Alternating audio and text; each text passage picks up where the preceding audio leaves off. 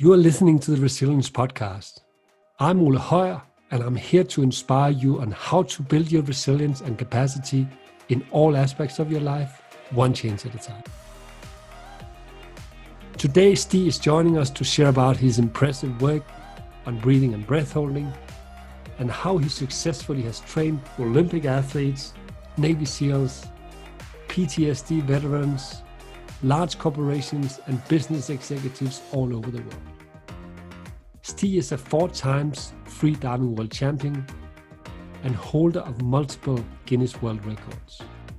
Stig is also the author of the best selling book Breathology The Art of Conscious Breathing and the founder of Breathology. A warm welcome to you, Stig. Thank you so much, Ole. Thank you for having me and for giving me this chance to meet your audience. It's great to have you here, Stig. First of all, I want to express my gratitude for you taking the time to join our first podcast here in the resilience community. I know you're a very busy man, and I also know that you have a lot on the plate, especially in these corona times where people obviously want to know how to breathe better. So, you know, here's my first question to you. You have four world records being a free diver. Can you share a little bit more about how did you actually become a free diver? And also, how do you keep having the capacity to break, you know, world records and Guinness World Records? Can you share a little bit more about that?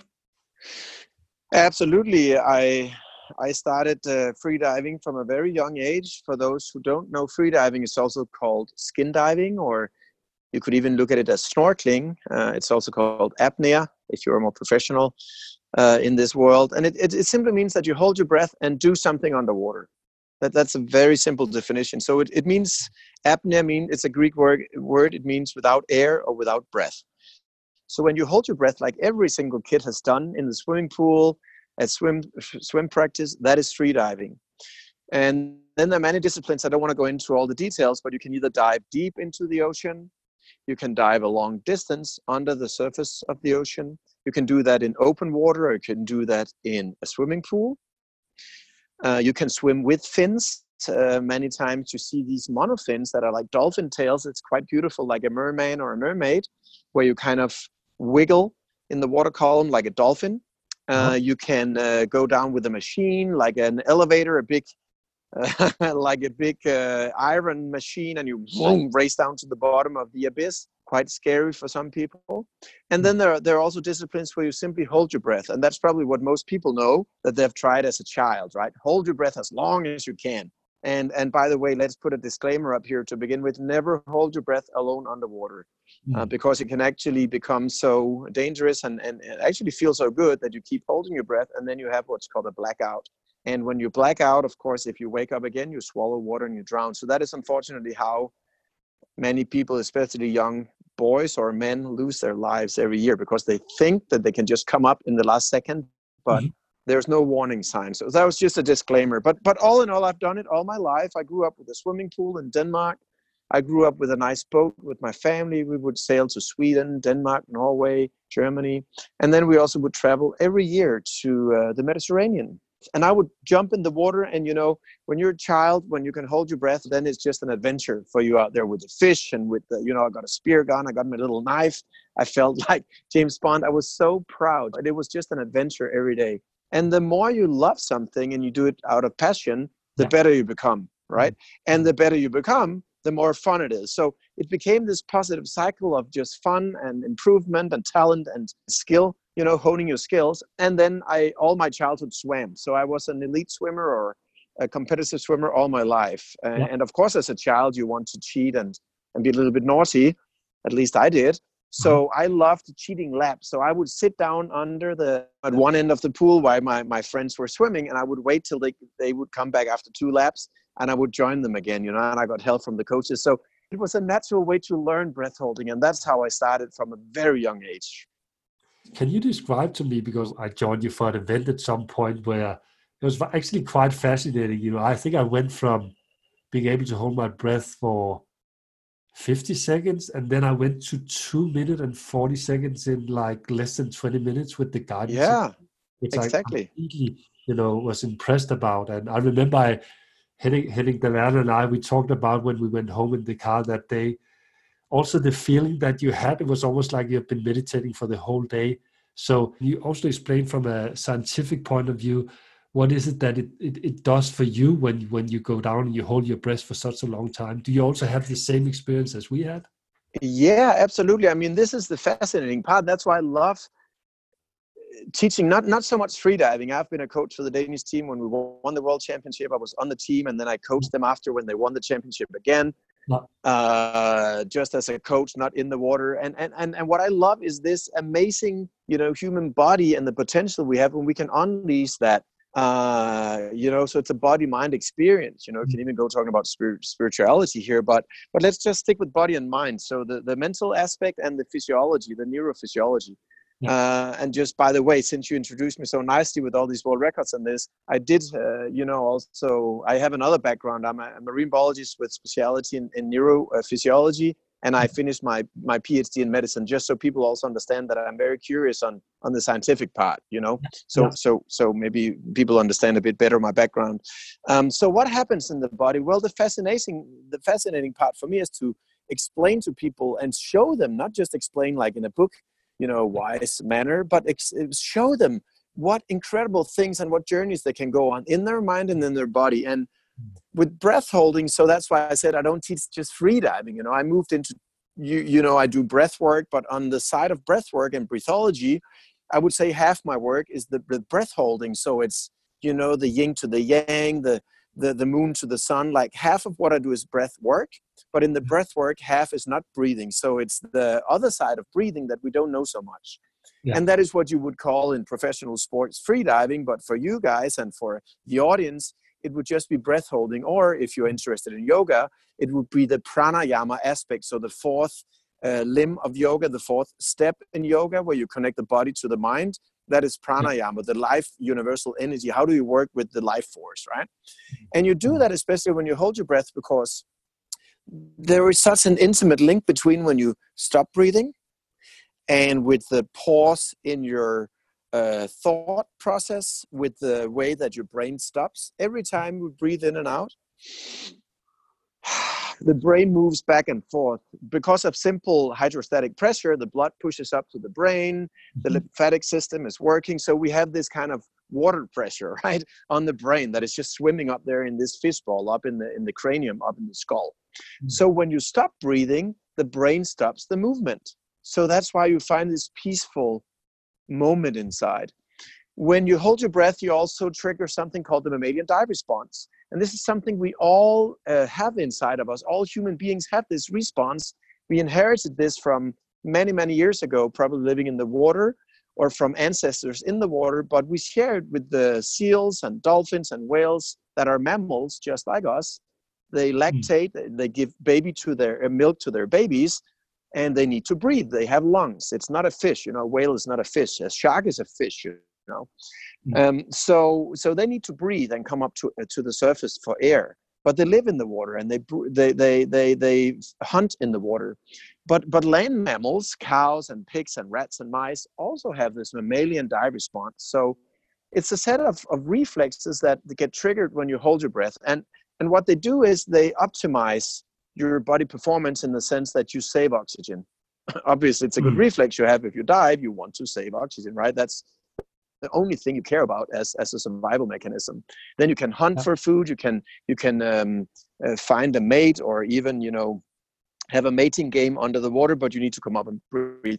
And when you trigger that you also change the brain uh, activity and the, the brain wave patterns. So usually when you're paying attention and listening and, and going about your life in everyday situations you're in beta. So your brain uh, wave frequencies in beta you're listening you're debating with yourself you have an inner dialogue um, but you're not in flow. You're you're not uh, giving in. You're not dissolving your ego. You're not kind of free you know you're not in this flow state.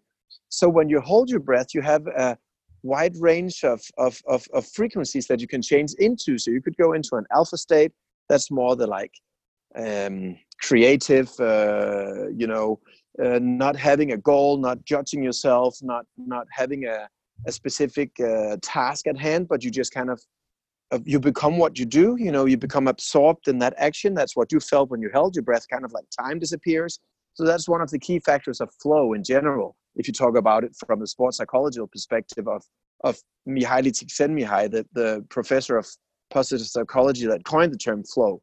Mm. One of the key factors is that time disappears. The, the notion, the sensation of time completely disappears, which is of course a good thing if you want to hold your breath for a longer period of time, uh, especially when I do long breath holds. Of course, I utilize that fact. You know, I was the first person in the world to break the 20 minute mark to hold my breath more than 20 minutes underwater. So when you do that, when time is not an issue, it becomes very helpful, right?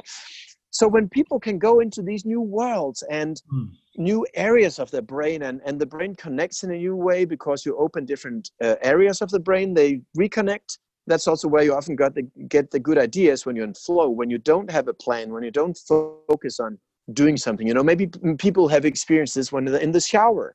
They're kind of not thinking about themselves, they're kind of humming along, and boom, you know, they get hit by all these ideas I also can get it when I go driving. So it's not just when you're in your sports mode. It can also be driving, letting go. You're doing an activity that's absolutely just auto, on autopilot. You're not thinking. All these things mm-hmm. can flow in your brain. But you can also go into delta and gamma. There are many other states in the brain where you are kind of in a meditative state. So I call it actually meditation underwater. And mm. everyone can experience that. Everyone listening to this podcast, if they hold their breath, even on dry land, can start to go into this other world and open this gate, this heavenly, you know, aspect of life that we never thought we could enter. Maybe if we did 40 years of meditation, we thought we could enter it, but you can quickly, and that's what you experience and got a little, a little slice of that cake. But all people can do that, and but it also has to be done in a relaxed state. So if you're nervous or anxious and you're not getting the right coaching, or then you don't get the right direction, then of course you're holding your breath and freaking out, and that gives no space for for freedom or or relaxation, right? That's obvious. Mm. So, what what are some of the the most amazing experiences you have had? Because I know you also work with people that are you know overly stressed, uh, people that really have you know physical and mental challenges. Can you give some examples of some of the work you have done with them, and also what what the breath holding have done for them? I would love to share because this is where where I you know I get fired up. This this is where my life work you know really lies if you talk about military, I've been helping veterans uh, with PTSD programs. I call it PTSD liberation. So you get liberated from all these traumas and all these horrible incidents and and and memories that are stuck in your not only in your mind. That's one thing, you know, but they're also stuck in your nervous system. So basically in your body, and um, and this trauma that people live with, you know, in the U.S. sadly still I think the curve is, is not declining. We have about 22 people every single day killing themselves. Former, former um, military people serving the country for our freedom and serving the world basically. But it's, it's about a veteran every hour, you know. So when we end this podcast, sadly, another family with a have lost a, a lost uh, lost a loved one, and the whole community is shattered. You know, and it's just unfathomable and unthinkable consequences that we're experiencing every day yet it doesn't seem that many people are doing much about it yeah. um, and it's a great shame so i work with the military i have donated programs in breathology as a matter of fact i started back in 2014 when there wasn't that much focus on it yeah and um, it came about by a random chance of me being featured in a magazine called um, men's journal because i set a guinness world record for the longest record diving under ice in speedo so diving without a wetsuit. I, I was uh, doing that for Discovery Channel. I had my own program called The Man Who Doesn't Breathe, and I did this Guinness World Record that actually still stands today. I did two records 250 feet under ice and 500 feet under ice. Oh. Anyways, it's not about the record. I was featured in, the mag- in this magazine in an article they called The Ice Guru. And uh, on the, the story just behind, uh, just before my story in this men's journal in 2014, was about this guy andrew i think was his name he was 23 year old a gunner from he had been in iraq and afghanistan he had been deployed to both these countries and you know shortly after arriving he experienced uh, um, lack of sleep and he got nervous and anxious and then they started him with all these medications and long story short he was at, at some point on more than 20 medical drugs you know heavy psychopharmaceutical uh, drugs, uh, mind-altering drugs. You know, one to get high, one to get low, one to sleep, one to I don't even know all these drugs. And I found it so disgusting and so horrendous and so inhumane you know and so mm. without sense. It is doesn't link to your trauma. So, you know you could you know I, I just did a ted talk last year about this called breath holding is the new black where i talk about this specific incidents with this andrew and i show the the article from men's journal and you see these drugs you know and i don't even know what they do or not but you know to have a notion that any drug can help you with a trauma that's from your past is absolutely ridiculous. I don't even know how this has got passed through any congress or any sane human being you know? You and so i i say in this ted talk that you might as well get high or get drunk. And i'm totally transparent about it and i stand by my words because what it is is an escape you know? You're numbing your nervous system you're numbing your brain to be in another place and and to forget what happened but not really work with it. Not not rebuild your nervous system not look at the trauma draw a line in the sand and say okay that was in my past. Now i need a new narrative. I need to tell a new story. Not a lie not a uh, not a not a, a, a unicorn story like everything is gold and glitter but a new story. Okay i experienced this. What have i learned from this trauma?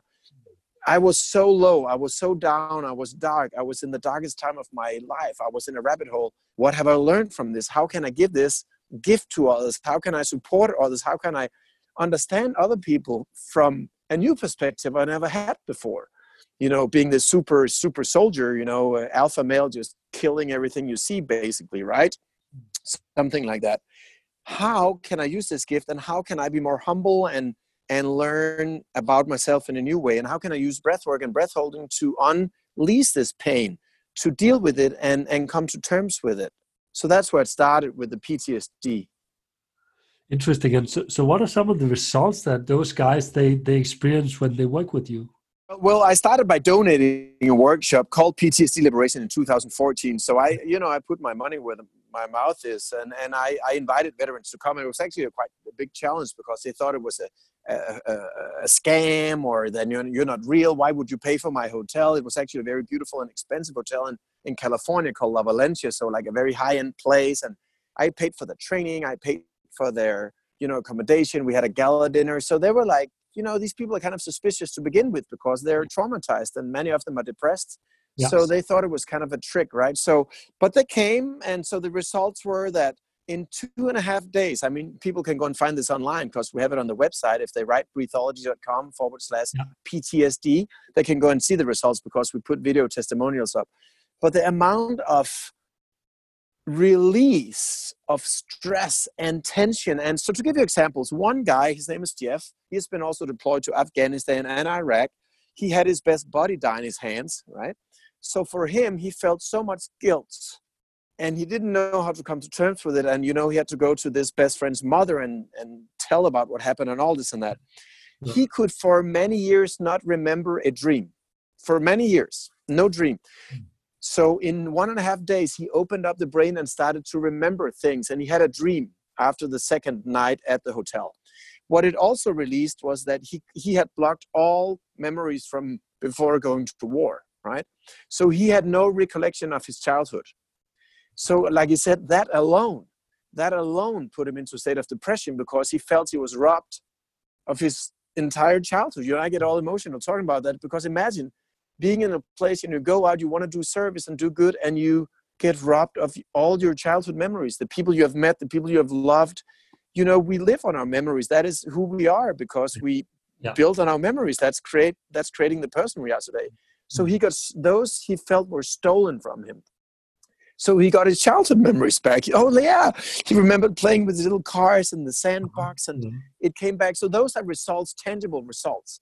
Other than that, he started to have a more normal sleeping pattern. And he actually ended up becoming, he started, uh, he, he did a, a thesis on rehabilitation in Hawaii. And he's now working uh, as a social worker, working with homeless people and veterans.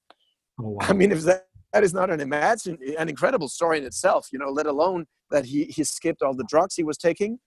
He mm-hmm. stopped all the antidepressant uh, medication I mean, I could go on and on and on, but people can just go and see my TED talk, or you can put a link or something. It's called "Breath Holding is the New Black." It's on TED. They can just search me, my name Stig Severinsen, and this name, or they can just go to breathology.com forward slash PTSD and see this Jeff talk about it instead of just having me, you know, kind of, of, of explaining about it.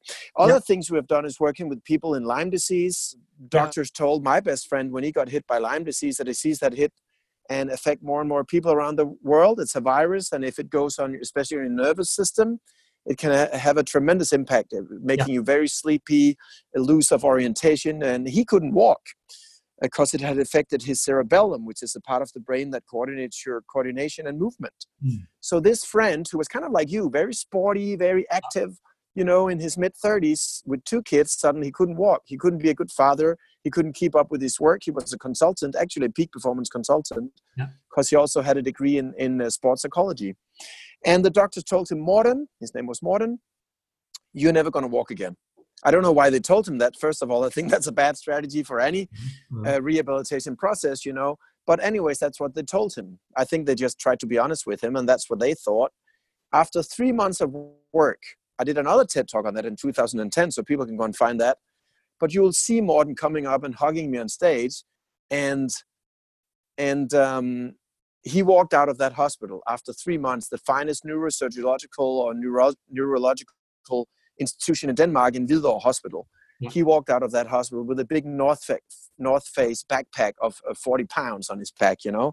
So that's another story where, and it's in my book, you know, I describe very detailed what we did every day. So that's like a case study in my book, Breathology, The Art of Conscious Breathing. So if people are curious, they, they can, you know, find that story.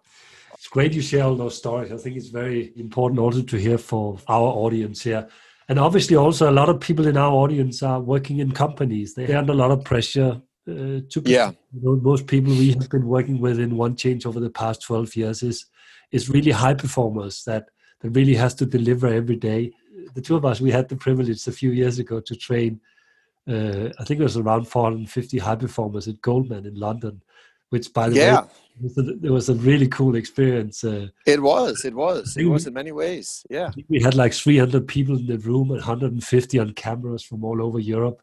It was, uh, it was really, uh, really a neat experience. I, I enjoyed that a lot. Um, I, I, since then I know that you have also done uh, some some quite amazing work for, you know, business executive and large companies. Can you share a little bit more about? how they can use your your breath holding and, and your breathing techniques and, and all the work you do to uh, to increase their performance and also to have a more balanced life absolutely i mean that's the whole part of, of breathology right is to give you more uh, you can say life energy more resilience and, and more happiness basically it sounds so lofty like oh yeah of course we all want happiness and and health right? But but without your health you're nothing. So you can have all the money in the world and, and people are kind of realizing that and I, I think it's I don't think you know especially in this corona crisis we had the financial crisis was like a little wake up call mm-hmm. like okay your life continues look at your family you know appreciate what you have appreciate your health because that's the, the, the your health is your wealth right?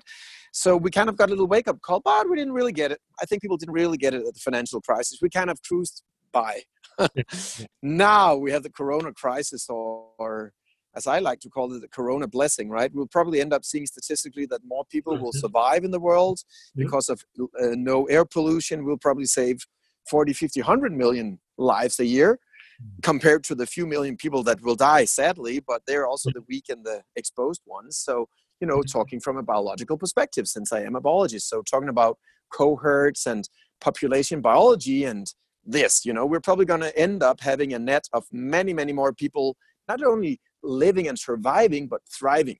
But but that was a little uh, bit off your question. Let me answer your audience here. Yes, I've worked a lot with executives. I've le- worked a lot with Olympian athletes, high performers, basically.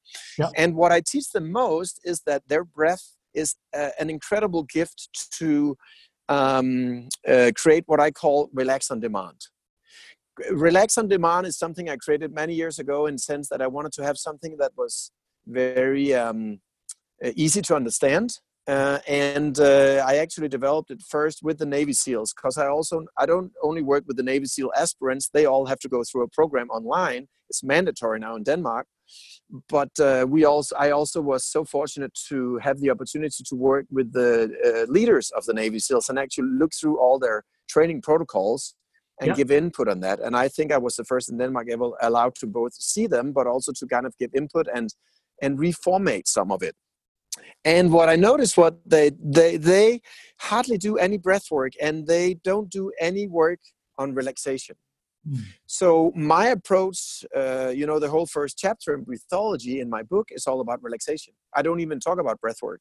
My online program, Breathology Fundamentals, which is like the basic breath course that is meant to be three months long, right? 12 modules. The first module is all about relaxation. I don't even talk about breathing because how can you do anything in life?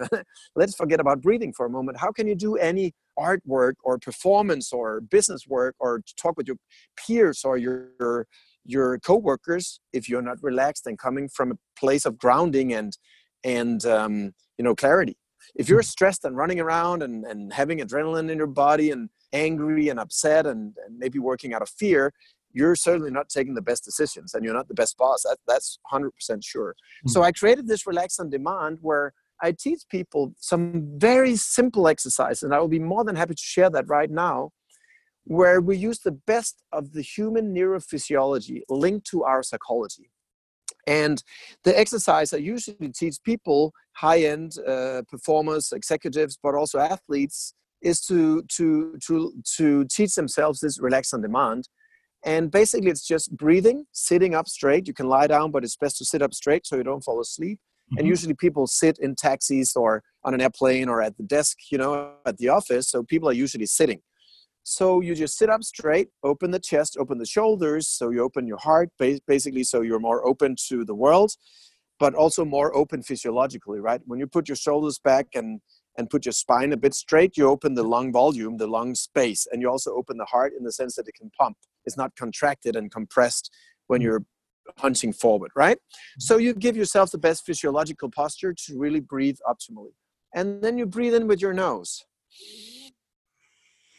and you breathe in for about four or five seconds then you come to the top of the inhalation. I would say about 80% full. Again if you're a man don't try to overdo it. You know it's not a competition. So just go up to 80% of full lung and then you just let it go. And you exhale double the time so about eight or 10 seconds. Out through your mouth or your nose.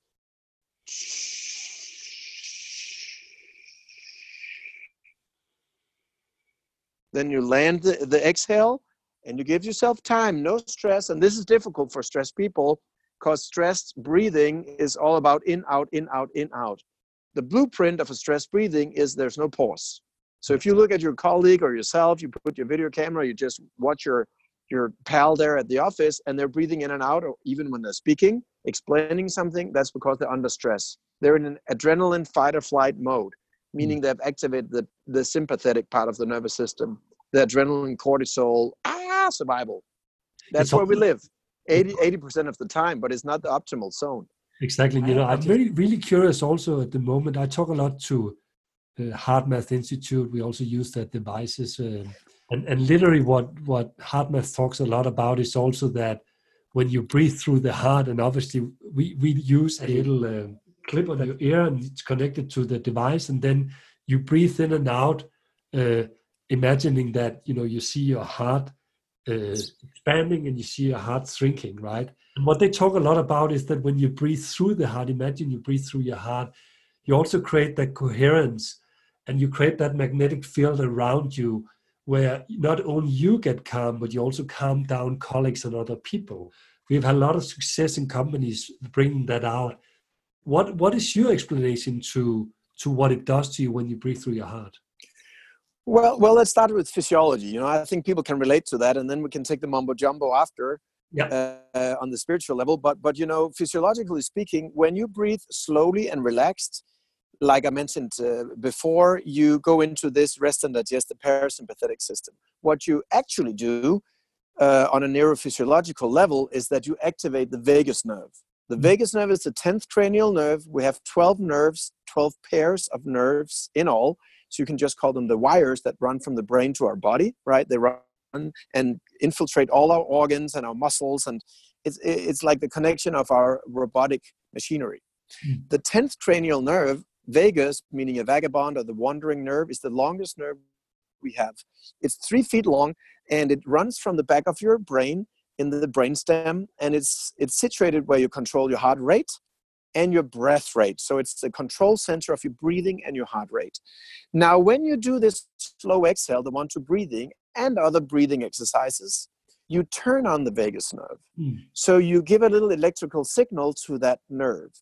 Now, that nerve runs from the lower part of your brain, from the brainstem, and it has fibers that run straight into your heart.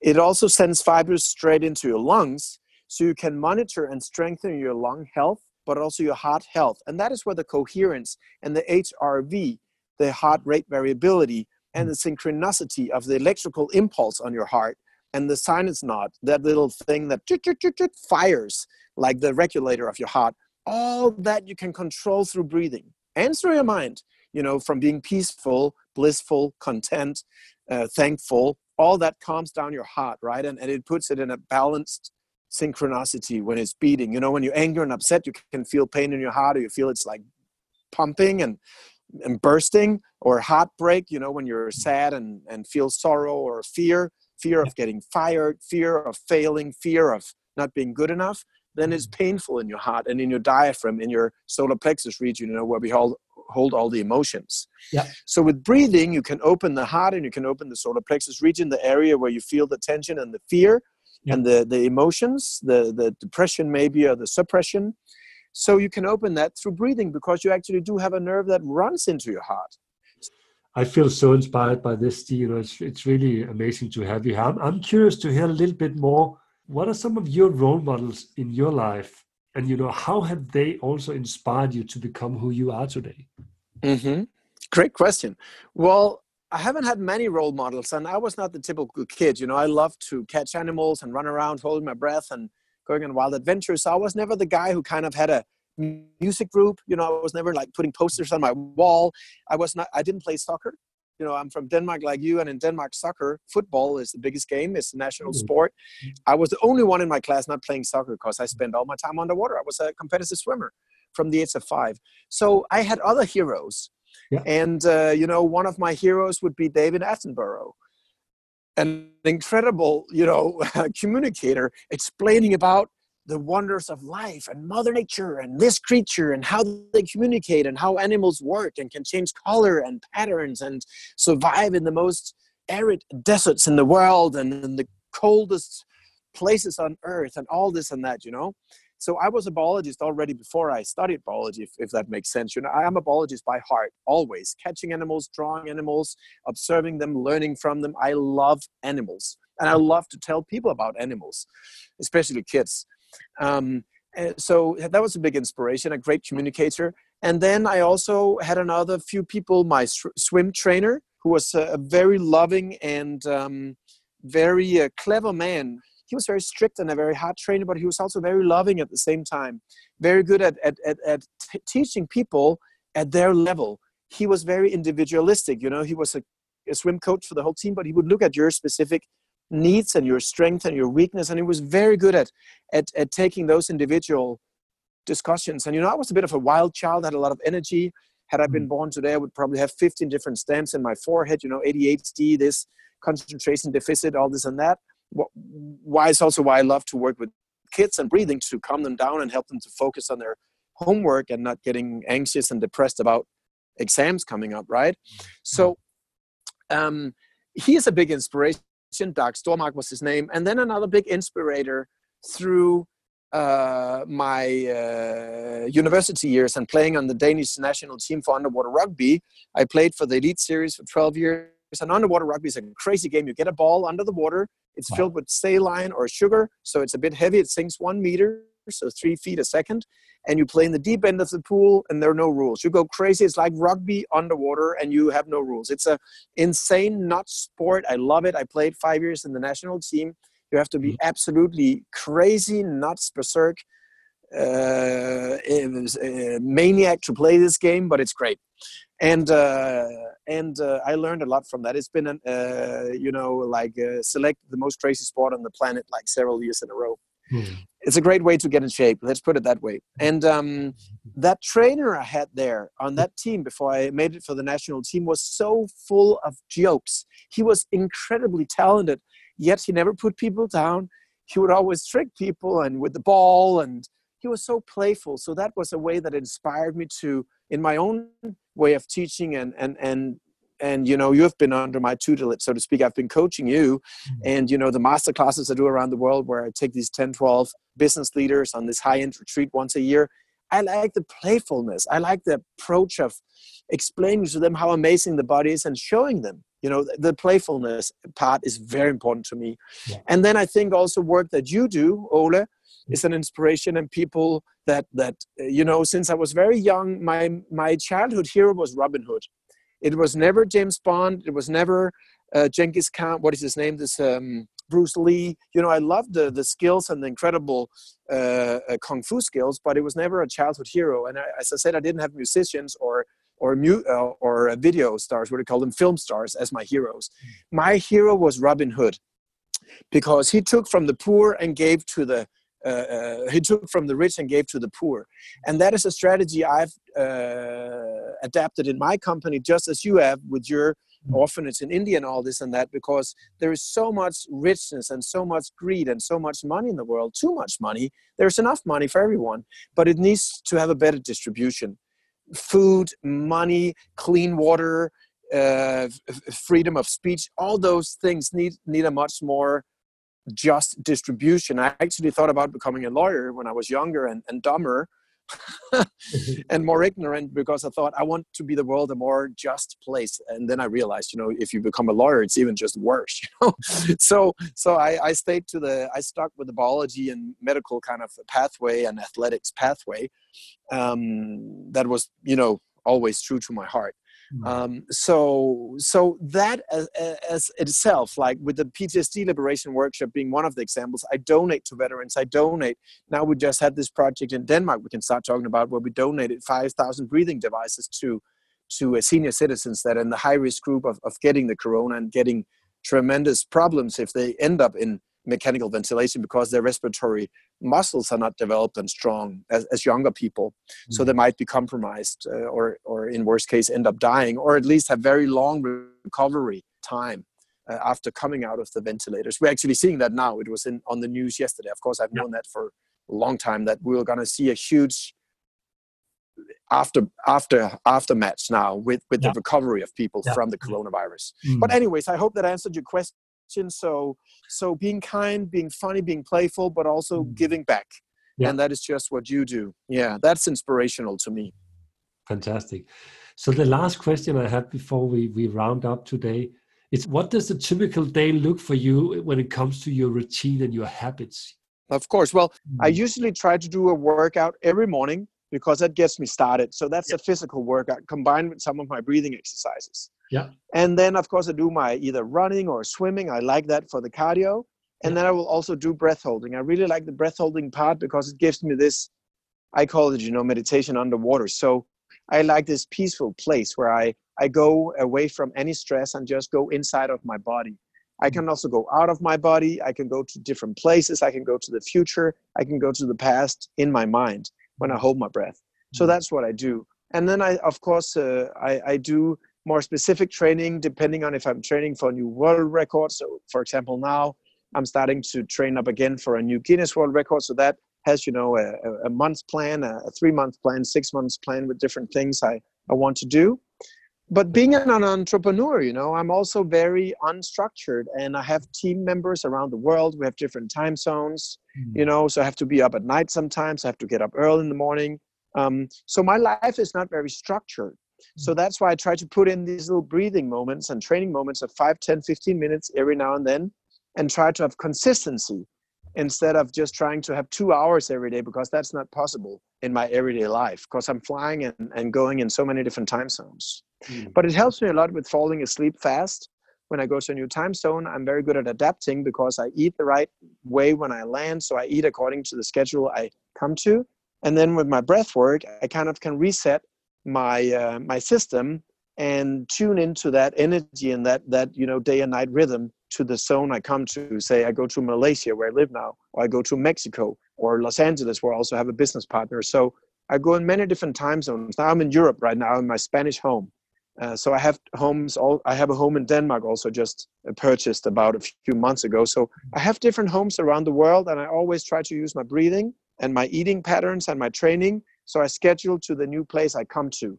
Yeah. To be ready for that. Yeah. that's like that's a trick I, I use kind of to adapt to that new place kind of like a chameleon you you adapt to the right color so you kind of blend in with the new place you come to fantastic Stig i mean this was such a pleasure to have you uh, uh, on the podcast today i really appreciate that you took your time um, I, love I appreciate your invitation. I, I, really do. Thank you. Oh, you're welcome, and I, I hope we get to hang out a little bit more with with Henning and Umaro also soon.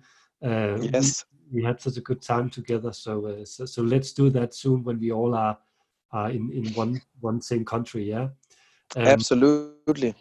There was there was really a lot of great tips and insight for to our audience. Uh, Thank you. How they can be inspired to use breathing and, and breath holding to stay fit and to also obviously unleash more much more of their potential in life. As you said, you know, 60 to 70% is used. So there's still another 30% left that that people can tap into if they really practice your your techniques absolutely also, yeah.